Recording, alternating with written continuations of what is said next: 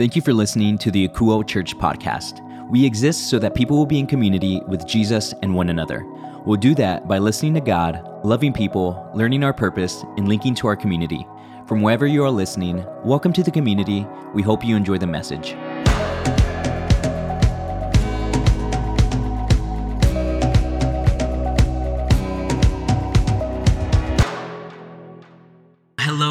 Morning, Akouo. I am so happy to be with you here today as we continue to dive into arguably Jesus' most famous sermon of all time, the Sermon on the Mount. Throughout the last few weeks, Humby has led us through Jesus' invitation for us to experience the kingdom of heaven in the here and now by developing the nature of the king of that kingdom. In other words, by becoming more like Jesus. That means that we should want to be formed by the practices he showed us until they become our natural or second nature, which will then allow us to live in the fullness of blessings that Jesus has and is bringing down to earth for us and through us. Before we get any further, let's go ahead and pray. Father, thank you so much for this opportunity for us to gather and to hear more of your word. I pray that you speak to us and you would have us receive everything that you want for us to receive. In Jesus' name we pray. Amen. So, a couple years ago, while we were still in COVID and we were still trying to stay socially distant, a couple buddies of mine and I started to hang out, or decided to hang out one night. And as we were hanging out after kids went to bed, 11:30 p.m. hits and I get hungry. And I don't know about you guys, but I was not eating very healthy at that time. And I decided a Jack in the Box munchie meal is what I wanted. If you know what I'm talking about, you know about the half C fries and the, and the half C curly fries and the tacos and the burger for $6? One of the many blessings God has bestowed on us this side of heaven. So I tell everyone, hey guys, I'm gonna go to Jack in the Box, it's down the road, I'm gonna order through the, through the app. Do you want anything? And yes, everyone ordered something. I hit submit on the orders, jump in the car with my buddy Rob, and then we get there 30 seconds later.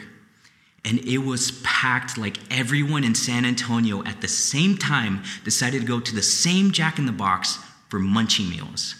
It was at this point that I was faced with the decision do I turn back empty handed or do I commit to the process of getting these tacos?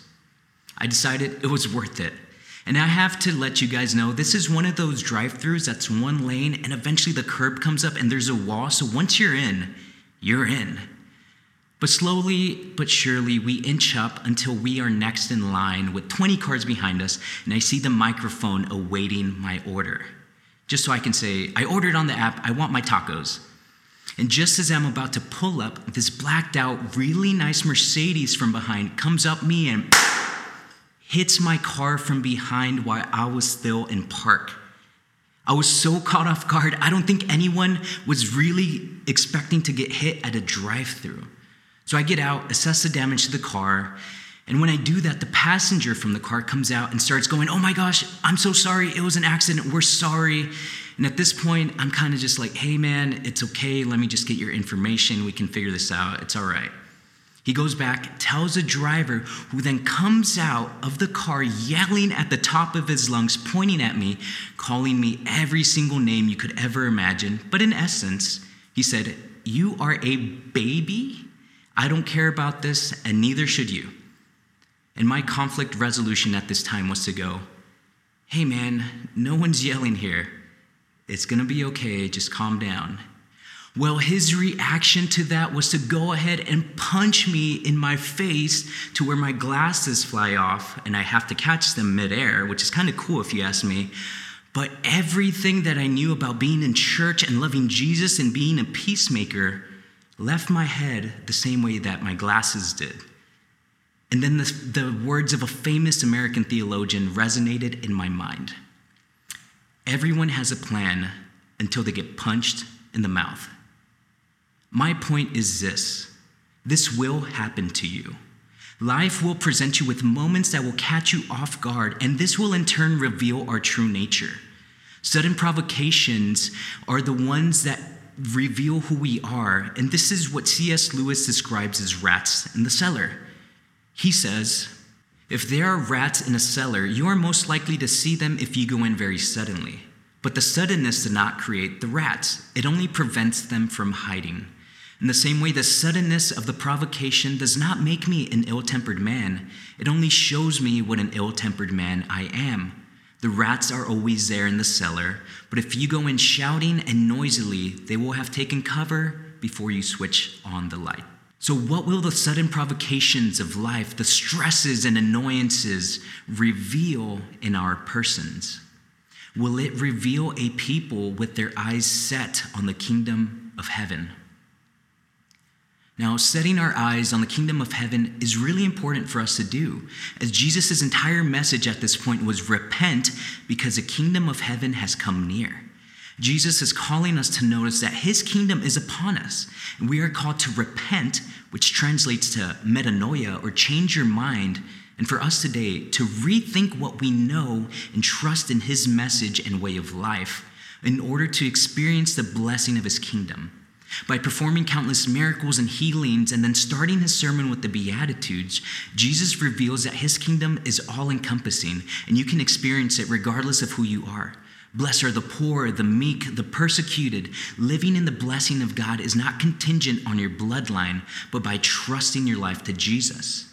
Here's a synopsis of how N.T. Wright describes it in his book, After You Believe. Jesus designates blessedness is not a reward for who you are or what you've done, but that it is what happens when God is at work both in and through your life. Those of us who follow Jesus can begin to develop right now a character, a second nature, which corresponds to the way they are in God's kingdom. And when we do, we anticipate the future return of our King and the fullness of his kingdom and demonstrate to the world the tension between that inbreaking future and the way things still are in the present. And that tension is what I want us to keep in mind as we read through the remainder of Matthew 5 and Jesus' call for us to set our eyes on the kingdom. Go ahead and read Matthew 5, verse 38 with me. It reads You have heard that it was said, an eye for an eye and a tooth for a tooth. But I tell you, don't resist an evildoer. On the contrary, if anyone slaps you on your right cheek, Turn the other to him also. As for the one who wants to sue you and take away your shirt, let him have your coat as well. If anyone forces you to go one mile, go with him two. Give to the one who asks you, and don't turn away from the one who wants to borrow from you. Now, there is so much in this text, so let's go ahead and go line by line. Beginning immediately in verse 38, Jesus continues the pattern that he has set before of addressing what people know or have been told with this line You have heard it said. And then he is calling them to repent, or again, to rethink what they know and trust in his way of doing things with, But I tell you.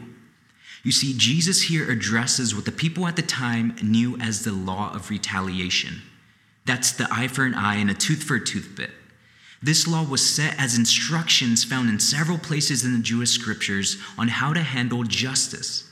But the people of Israel began to twist it and morph it into a permission rather than see it as a limitation. Here's what I mean by that. If you see this law, you may immediately think God is condoning violence. If someone pokes your eye, you poke them right back. And if someone breaks your tooth, you can break theirs. But really, what God is doing is trying to prevent people's tendency to seek revenge from coming about in their justice. God was setting a limit to punishment that was meant to protect life rather than permission to harm others in order to seek your own justice, as that would just give free rein to an imperfect, vengeful people to do what they wanted. I mean, imagine this, imagine this. Back in Jesus' day, you're riding along on your two speed camel or whatever you're riding, and you happen to get caught speeding. You get pulled over for going one mile over the limit, but you get sentenced to one year in prison for it. That would be wild. It's a silly example, I know, but I'm sure if that happened to us today, we'd have serious questions about whether the fairness and justice actually existed in that situation. Now, consider the actual repercussions of this in ancient Israel. Someone mistreats your family member, and your entire family goes and kills that person. And if you went, yeah, that's what I would do, that's exactly why this was set in place. As humans tend to respond irrationally when suddenly provoked. But like I said, God set a limit, not an obligation for people. He said, You can go up this far if they do this. He didn't say that you have to do anything at all. In fact, several places throughout the scriptures, we can read where God calls on us to trust and have faith that He will bring order and justice to these situations. Is it challenging? Yes. Can we ever bring about justice in this world? Absolutely. But in whatever ways we participate in God's justice coming to earth, the heart of trusting and having faith that God will perfectly make all things right should never leave our minds. Now, in the next verse, the verse reads Jesus calls us to not resist an evildoer. And I wanted to make a point to keep that word in resist, because that's what my Bible has it translated at least. But the word resist isn't the best translation available to us here. The actual Greek translates more accurately to do not retaliate or take aggressive action against. It doesn't mean not to protect yourself or oppose evil ever. Now, there may be some believers that have taken these instructions literally and refuse to defend themselves in all situations. But seeing the Greek translation, I believe that the spirit of the law, which Jesus is clarifying, isn't meant for us to take any and all harm and abuse unconditionally. There are ways you can be an advocate of nonviolence and a peacemaker without being a doormat. Jesus, in his own life, withdraws to safety when pushed against the side of a cliff or in the immediate path of stones meant to kill him. And he also flips over the tables of injustice and defends the defenseless when called upon. In fact, it happens right before he starts his ministry. John the Baptist is arresting for preaching the same exact message of repent, for the kingdom is near, that Jesus is now preaching. When Jesus finds this out, he leaves town and goes to a safer territory. Now, with that very important caveat out of the way, let's continue on to the examples that Jesus provides for us in the following verses. And what I want to do is give the significance of each example and how it may be interpreted through a kingdom lens and a heart to become more like our King Jesus. Let's begin with the verse of 39. If anyone slaps you on your right cheek, turn the other to him also. So some of us might read this and go, well, I'm just not going to get slapped on the right cheek because I don't want to offer the other one too. But the heart of what Jesus is getting to here, by using a bit of hyperbole, is not the physical harm that comes from a slap, but the insult. If we're being honest, a slap isn't the biggest threat to us all. Jesus could have used punch or strike or a more powerful word if he wanted to indicate physical harm, but he used slap for this reason. And we are all familiar with the reality of insults, especially in our day where the anonymous nature of the internet provides plenty of space for people to insult and disrespect whoever they want, whenever they want. But the environment Jesus gave this message in, compared to our current Western world, seems to really give a different idea of what an insult really is. You see, Jesus and the people at the time lived in a crockpot of an honor shame culture where there are so many levels of position and authority and power that insults cut deep on multiple levels. There's a hierarchy of religious elite who determined if you were worthy for God and then that was coupled with the fact that the Jews faced oppression by Roman soldiers carrying weapons with them. This meant that you were probably insulted deeply and often. But as with any insult, for them or for us, a slap on the cheek would hurt the pride more than the body, especially if we gave it that power. Let's face it, you and I, and all of us, have at some point or another been insulted or mistreated somehow. And when that happens, this is what Jesus is calling us to do. With our eyes set on the kingdom of heaven, he wants us to receive that insult and not retaliate by hurling one back.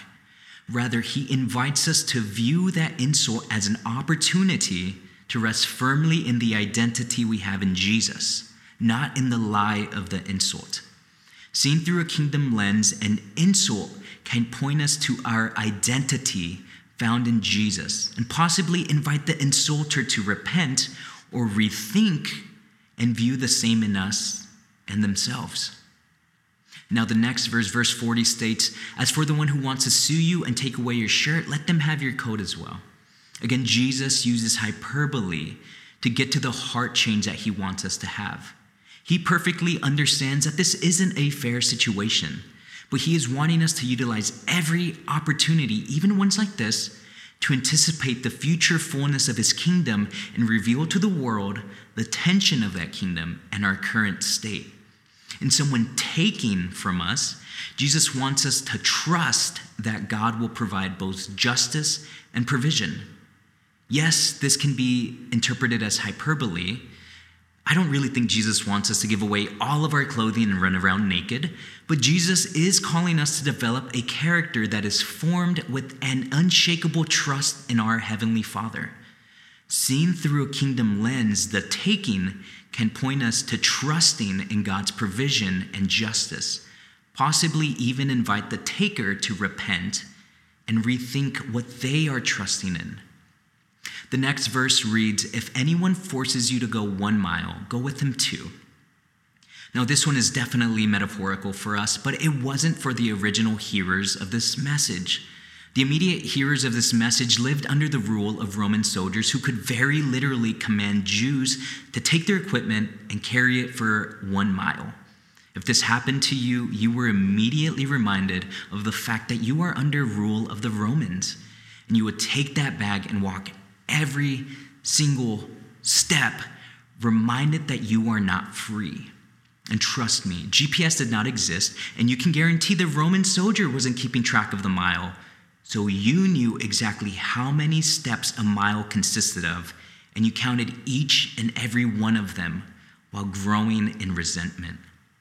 Yet Jesus, knowing full well this reality, is instructing them to go a second mile with them. The reason he calls them and us to do this is to be reminded of who the true ruler and king is. In responding in this way when made to walk a mile through force, Jesus wants us to walk another one in freedom, through our own choice and volition.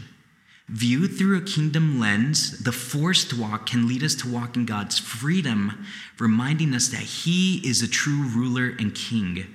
By doing so, it could possibly even invite the enforcer to repent and rethink who their king is. In those three examples, Jesus has given us a specific set of instructions of how we can view the sudden provocations of life as opportunities to rethink and reveal our identity, trust, and freedom found in our King and his kingdom, both to us and everyone around us. When we are insulted, we should be pointed to and reveal our identity in Christ. And when someone takes from us, we are to be invited to more deeply trust in God. And when we walk a mile out of force, Jesus invites us to walk one out of freedom, be reminded that we are set free through Him. What I also want us to note is this there's a progression in all of these illustrations from simply not resisting to giving generously to those that tempt us to retaliate against them. What Jesus is wanting us to do is to live in his kingdom and bring it to be with him. And that cannot be done by the way of the world. He is calling us to repent, to rethink through what we have been told by the world and trust in his kingdom's ways, where love is the governing principle for our lives. We meet hatred with positive love rather than what we have received. You see, Christ came to found a kingdom and community, not another system that has us follow rules and do the bare minimum. That's been tried before, it didn't work. Jesus wants to create a true heart change both in us and all those around us. And how is Jesus' kingdom going to be put into effect?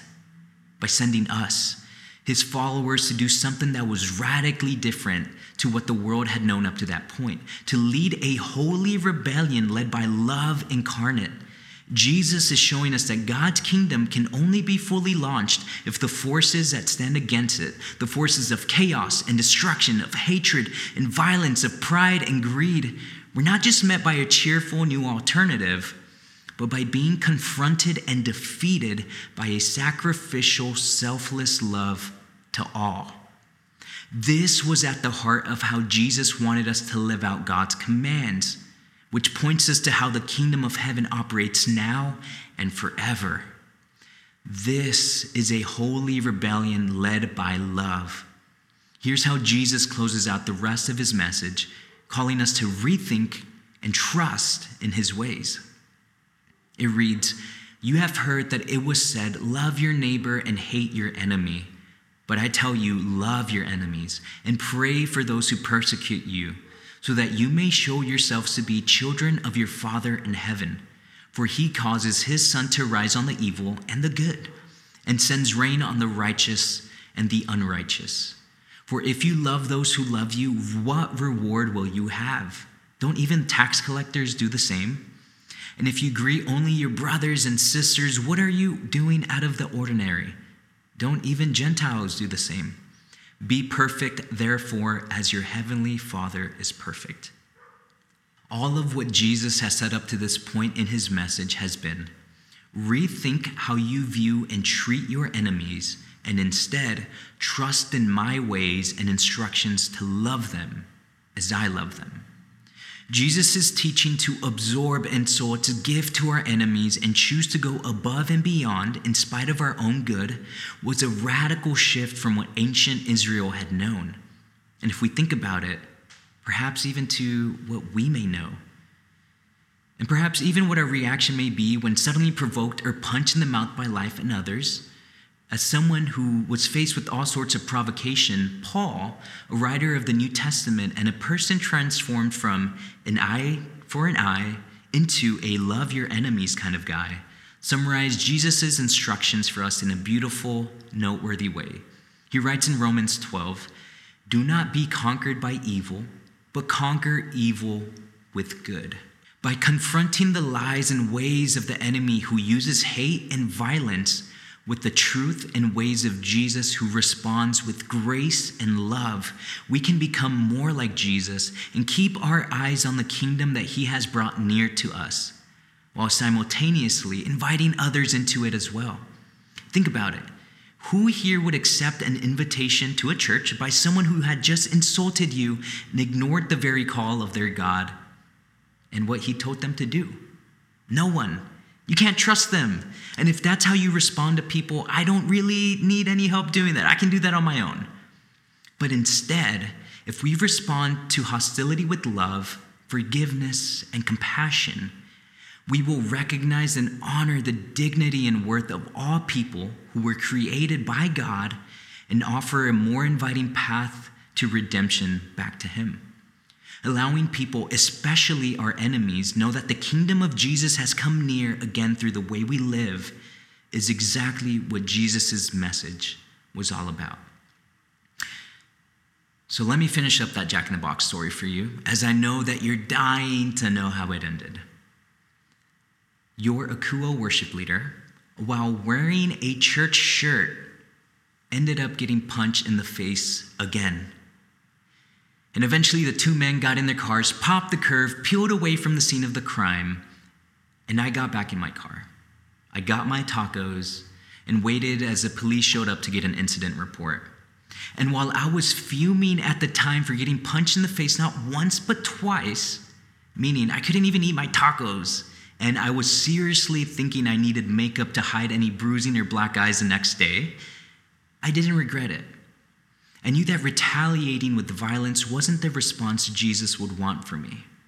But I also had a strong feeling that these two men, drunk as they may be, were also a part of an outcast community whom Jesus had called me to love.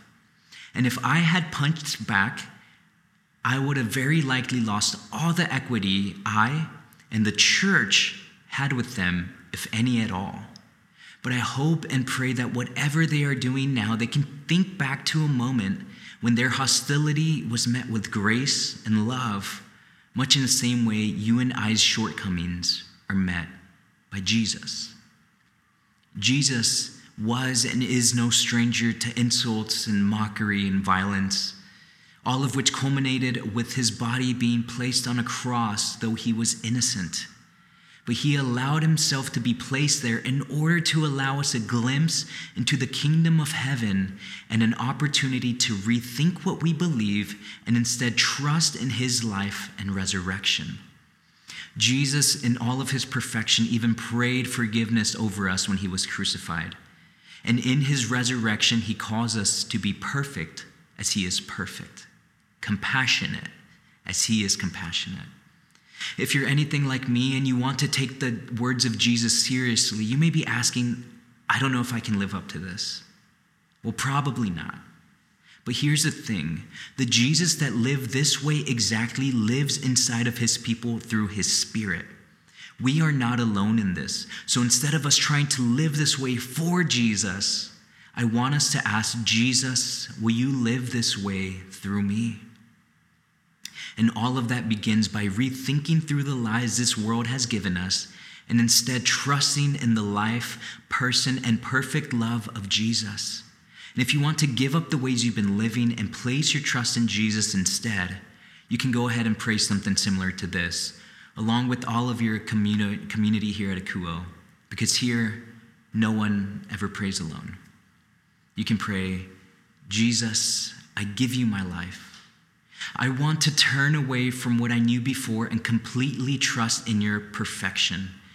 Jesus, I believe that you are God and that you have brought your kingdom near to me by paying for my sins, my imperfections, through your perfect life, precious blood, undeserved death, and miraculous resurrection.